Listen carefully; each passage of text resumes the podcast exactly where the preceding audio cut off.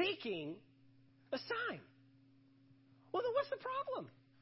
I mean, that's what Jesus does. He does signs and wonders. Acts chapter uh, 10 tells us that Jesus went about doing good, healing all that were oppressed of the devil. He was full of the anointing. He was anointed and full of the Holy Spirit. That's what he did. He did signs and wonders, seeking a sign from Jesus, the sign maker. That's what he does. The Pharisees are seeking a sign. That sounds pretty good to me. But it says that they were testing him. And it says here, but he sighed deeply in his spirit. You ever heard someone sigh deeply? It's usually not a good thing. If I hear my wife sigh deeply, it's usually not a good thing. As a kid growing up, if my dad or my mom ever sighed deeply, it usually didn't follow with, you want to go get ice cream. he sighed deeply in his spirit and said, Why does this generation seek a sign? Assuredly, I say to you, no sign shall be given to this generation. The, the problem is, is wrong goals will lead you to the wrong purpose. Wrong goals will lead you to the wrong purpose. And faith is a word that, that we associate with church. I mean, we call ourselves faith. We're, we're a faith based organization. We call ourselves people of faith. And we, we, we say things like, Are you in faith? And are you building your faith? And, and, and do you have faith? Uh, Paul said, I have kept the faith uh, faith is something that we easily correlate with believers, easily correlate with living for God. Uh, you can't live for God and not have faith. Hebrews chapter 11, verse 6 tells us that without faith, it is impossible to please God. But what is the primary function of faith? What was it designed to do? What is the objective or the goal we are trying to obtain? What are we using faith for? And I see a lot of believers get discouraged in their faith because they, it, it's not the faith problem, it's the owner operator error. We need to know how to operate in faith. We need to know what faith was designed to do. And here, I mean, that sounds like a legitimate question to bring to Jesus. We're looking for a sign. We're looking for you to do something. I mean, that, that's faith, right? We have faith that you can heal somebody, or we have faith that you can call down fire from heaven. We've heard about that before. Or we have faith uh, uh, that you can uh, walk on the water or cause a storm to stop. I mean, we see Jesus operate uh, in in in in all we see all these signs in his life, but the problem was is Jesus didn't seek a sign; he sought something else. I don't believe that Jesus really had to use faith for a lot of the signs and wonders that he had. In fact, there were many times he would tell people, It's your faith that made you whole. I didn't do it. It was your faith that caused that healing to happen. It was your faith. Your faith has made you whole. I believe that the signs and wonders that operated in Jesus' ministry weren't the goal, but the byproduct. What's the difference? There, there is a goal, and by achieving a goal, you also achieve a byproduct, which is something else that is obtained or something else that you receive as a result of obtaining a certain goal. Jesus' goal wasn't signs and wonders and healings and miracles. Jesus' ultimate goal was obedience obedience. I find that people in the Bible utilize faith for something different than what I see a lot of believers today utilizing faith for. In the Bible, I see people operating in faith to obey God. And as a result of their obedience, riches and wealth followed. Healing in signs and wonders followed as a result of their obedience. Now, to obey God demands faith. obedience to God will demand faith because when He speaks to you, Abraham, and says, I want you to go from here, depart from your hometown to a place that I will show you. Uh, okay, show me. I'm waiting. No you, no, you take the first step. I will tell you when you get there. How many of you want to follow God that way? How many of you want God to just say two, one, say one word, two letters, go? You just go in obedience. But we want so much more than that. We want the signs and wonders to show us the direction rather than be a byproduct of arriving where He's told us to be. You see the difference? We're not seeking after signs and wonders. We're not seeking after this and that. We are just seeking to obey our Father. There are many people that are seeking the things of God, but compromising obedience to God. They want peace in their life. They want peace in their life and peace in their mind. But he says, I will keep in perfect peace. What? Whose mind is stayed on me. They want God to override all the junk that they fill their brain with all week long and say, God, I'm not at peace. Give me peace. And God just becomes this source of peace and source of healing and source of riches. And, and, and God is saying, no, no, no. Those things you won't even have to seek after because if you learn the principle of seek first the kingdom of God, then all these things will be added unto you. You won't even have to seek them. That word added means it comes to you and you didn't even work for it. That's what added means. Peace should be added to your life. I don't have to work to get peace. I didn't have to take a pill to be at peace. I have to go see a doctor to be at peace. I didn't have to have a therapist to be at peace. And I didn't have to have every situation in my life go perfectly, uh, be perfectly normal. You can be at peace in the midst of the storm. That's when it's added. That's added. It's added. It's a byproduct. It's a byproduct. What's the goal? What's the objective? What is the primary function of faith? These Pharisees, they came to dispute him. And sometimes I wonder if, if our uh, asking of God for signs and wonders, and I'm not saying, He said, ask. He said to come and ask. He said, ask and you will receive. Knock and the door will be opened up to you. Seek and you will find. He said that there is an action on our part. But what are we seeking? What are we utilizing our faith for. We don't hear enough of faith being used to simply be in obedience. Obedience is a heart issue. Obedience is always a heart issue. Always. You cannot remove the heart from the equation in obedience to God, in submission to God. God is a God, He's not looking for compliance, He's looking for submission. There's a difference. The Pharisees complied. Go with me to Mark chapter 3. We'll back up a few more chapters. We'll see why Jesus seems to be so irritated with their asking of a sign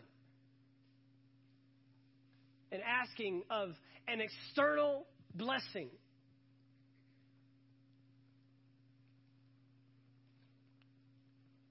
But yet there was an internal issue. Mark chapter 3 and verse 1 and he entered the synagogue again.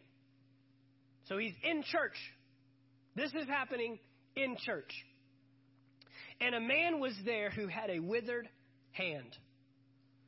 So they watched him closely, whether he would heal him on the Sabbath. Why? So that they might accuse him. See, they're looking for a sign, but they're not looking for a sign to, to receive a blessing of God. They're looking for a sign to test him. Same issue as Mark chapter 8. Same issue as Mark chapter 8. So that they might accuse him. And he said to the man who had the withered hand, Step forward. Now, watch this. Then he said to them, because look, they haven't said anything. They've just all it says is that they're just watching him to see what he's going to do. But they haven't said anything at this point. So that uh, uh, he tells him to step forward, and then he said to them, Is it lawful on the Sabbath to do good or to do evil, to save life or to kill? I mean, he, he just, he gets right to their heart. Look at that. He gets right to the heart. He knows exactly what they're thinking. I wonder which is worse in this scenario the man with the withered hand or the Pharisees with the withered heart. I wonder which is worse.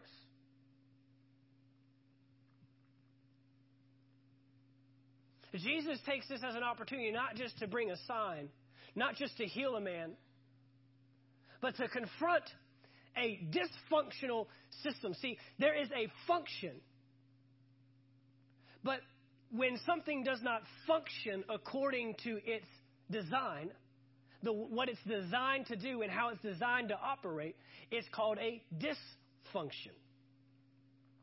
It's called a dysfunction. It's dysfunctional, and so you have to get it back into alignment because it's not doing what it was designed to do. I wonder how many times we live with dysfunction and we, we allow it because it says that he came to the synagogue again. This was a regular occurrence.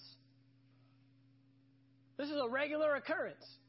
And this man with the withered hand, he was there all the time. That's what they did. They went to the synagogue, they went to church. And so do these Pharisees, walking into churches, walking into what they think they're doing as functional, but it's really a dysfunction. But they kept silent, it says. And when he looked around at them with anger, being grieved, watch this, by the hardness of their hearts, their withering hearts. Jesus, in this instance, is, is not so much concerned with the withered heart. That's easy. I can take care of that. I'm concerned about the, the, the withered heart. Not the man with the withered hand, but the people with the withered hearts. The stony hearts. The hard hearts. That's the one thing Jesus couldn't get in and change. That's up to them. Do I allow Jesus to be the Lord of my life? Do I recognize that I am nothing without Him, but I'm everything with Him? Do I recognize that I need to give over my entire, I give myself away so you can use me? We cannot allow our faith for external things to override the, the, the, the need to change what's on the inside. We just got out of a series called Winning Within. Winning Within. And we talked about not accepting external changes in life and compromising the internal work that Jesus really wants to do. The internal work. We have a man with a withered hand, but we also have people with withered hearts. He said to the man, Stretch out your hand. You got to expose it. Expose it. This is the hand that he probably doesn't want to stretch out. This is probably the hand that he doesn't put out when someone wants to shake his hand. He, this is what he wants to keep closed. This is what he wants to keep. But he says, You've got to stretch out your hand. And he stretched it out, and his hand was restored as whole as the other. But watch this. And the Pharisees went out and immediately plotted with the Herodians against him, how they might destroy him. If we have this idea that if I get from God what I'm believing for, or if God does this in my life, or if God changes this, if God, I mean, here's the question. If God answered your prayers today, who else would be affected by it?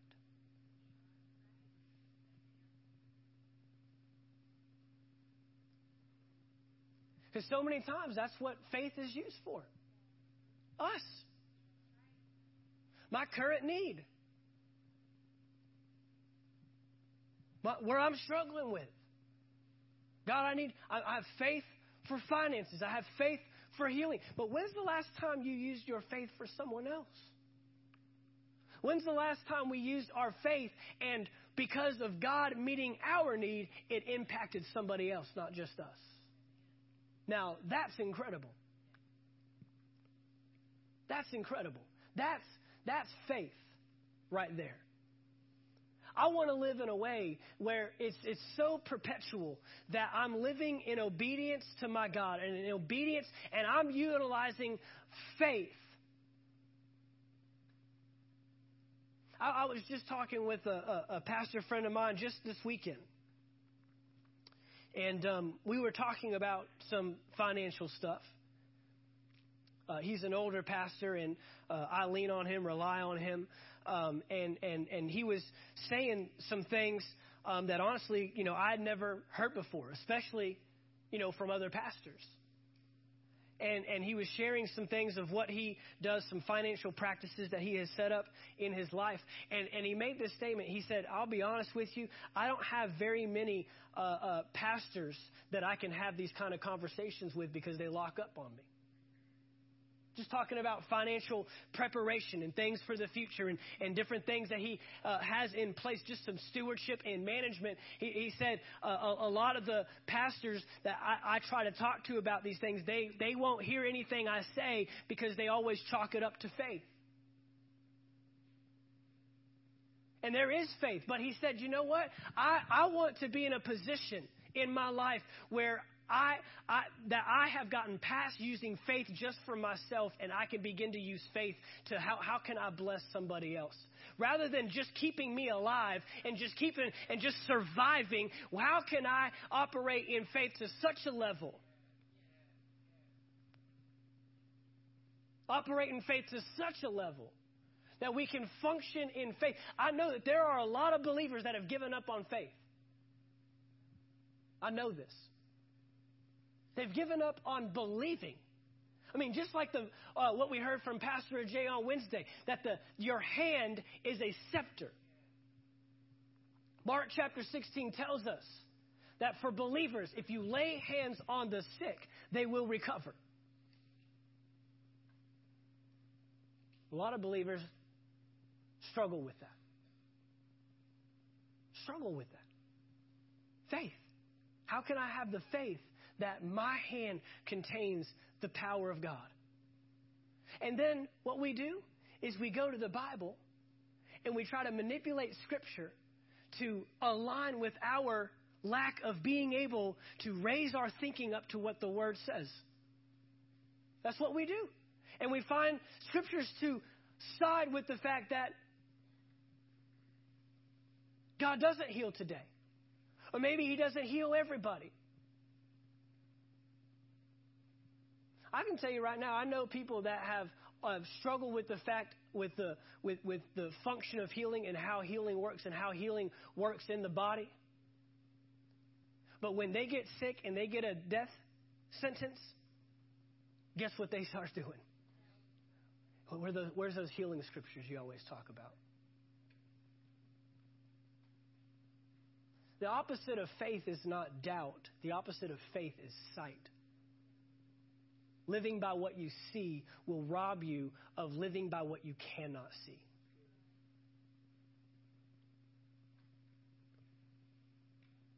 I want to I want to live a life where faith in my life is appropriated to obeying God. I know people that that want to have faith for finances, but they don't have faith to obey Him and step out and do the thing that He's told them to do. That on in the natural, just living by sight, that's not going to bring my answer. That's not going to bring what I'm believing for. But God, I, I, I know people that have that believe God for finances, but then when God tells them to give something away, they don't do it. Give the car away. I know you're believing for a car, but give the car away. But God, I, I need the car. I'm believing for I'm believing you for a car. How does giving the car? But that's the way the kingdom works. The kingdom works by if you want to save it, lose it. If you want to get it, give it. If you want to uh, receive love, you have to walk in love. The, the, that's how the kingdom works. And it takes faith to apply kingdom principles in our lives. This is what requires faith for the believer. And you'll find that the blessings of God will be the byproduct of obeying God. Obey Him. Respond when he tells you to respond. Do what he tells you to do. Go where he tells you to go. Say what he tells. Jesus operated with a, a Jesus was not working to get signs and wonders in, in his ministry. They just followed him. It says signs and, and wonders will what? Follow. Follow. Follow. They'll come following after you. It says that signs and wonders follow the teaching of the word. Well, what, are, what is the teaching of the word? It's commands of this is how we're supposed to live. And then when you apply that, the signs follow. Could we possibly get to a place where signs and wonders just perpetually follow us? That we make a demand on it and it's right there instantaneously. Because my life is in alignment with His Word. I am using faith to align my life with His principles. It takes faith to give when you need to receive. It takes faith to walk in love with people that despitefully use you. It takes faith to forgive people that have offended you. It takes faith to be in peace in the midst of anxiety. It takes faith to step out and do what His Word tells us to do. We've got to operate in this kind of faith. I see so many times where faith gets the bad rap. Faith in God gets disqualified, discounted, devalued to the point that people don't even want to hear those statements anymore. Are you in faith? Well, don't, don't question my faith. But Jesus did. He would tell them, Oh, you of little faith. He just pointed out. He made no bones about it. He just said, No, that's little faith. Little faith. That means if there's little faith, there can be big faith. Amen. I want to have great faith. He looked at that centurion in Matthew chapter 8 and he said, My servant back home, he's sick. All right, well, I'll come. I'll, I'll lay hands on him. No, no, no. I don't even need you to come. Just speak the word only, and my servant will be healed. This man, this is the greatest faith that I have ever seen. This man right here operated in faith. Wasn't a church goer. I mean, think about it. Jesus never healed a Christian. Jesus never healed a believer. He hadn't even gone to the cross yet. If he would do that for them, how much would he do for children of God? How much would he do for those that rightly align their lives with his values and with his kingdom principles? How much more? You don't, you, you don't have to even, uh, uh, you don't have to beg for it. You make a demand for it.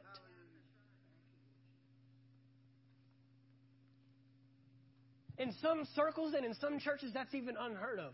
Demanding of God. You can't, I can demand that the word works in my life if I'm working the word. But the word doesn't work for those that don't work the word. You've got to live the word, apply the word, put it into practice in your life, be in alignment with what God is telling you to do by His Spirit. And then you find that the byproduct of living that life is living a, a life that God is glorified in. That's what I want to see. I want to see believers that perpetually live in the blessings of God. That doesn't mean there won't be struggles. That won't be. That doesn't mean there won't be trials. But I can tell you right now, you will be much better fitted because when the trials come and the storms, how in the world is Jesus sleeping in the bottom of a boat that is about to sink? What kind of confidence is that? What kind of assurance is that? That if I said we're going to the other side, we are going to the other side. This storm cannot stop us. This storm cannot kill us. And he was planning on sleeping through the thing. Could you, could it be possible that we have believers that operate in faith to a level that we sleep through storms? Yeah, it's quiet because uh, most of us aren't sleeping even when they're most of us even when it's good you're just waiting for the next bad thing to come around. Fear is just faith in the wrong thing. Could we, could we get in a, in a perpetual state of faith that we could sleep through the storms? The storms don't even impact us. People will look at our lives and wonder how we're not freaking out, how we're not going crazy, how we can be so, how we can have so much joy, how we can have so much encouragement, how we can be such a blessing to others when we're in need ourselves. People will look at your life and they will say, What is it that is causing you to live this way? I am in a perpetual state of faith. I'm in a perpetual state. I can sleep in the middle of the storm. That's where God wants us to be. I want us to use our faith in obedience to His Word. It takes faith to step out on nothing. But when you operate by faith, you never step out on nothing. You're always stepping out on something, stepping out on the Word of God. Faith gives you something to stand on. Faith gives you a firm foundation. And when everything else is shaking, when everything else is breaking, we belong to a kingdom that cannot be shaken. And when I belong to a kingdom that cannot be shaken, then my faith won't be shaken either. Our faith, see, sometimes our faith is only as good as what we put it in. When you put faith in people, it's only as good as what they can produce. When you put faith in money, it's only as good as what it can produce. When you put faith in your job, then it's only as good as what the job can provide you. But when you put faith in the kingdom, when you put faith in the Word of God, it cannot be shaken. It will not be shaken. It will not be defeated. It will not quit on you. The faith, the, the Word of God will stand the test of time, and so will your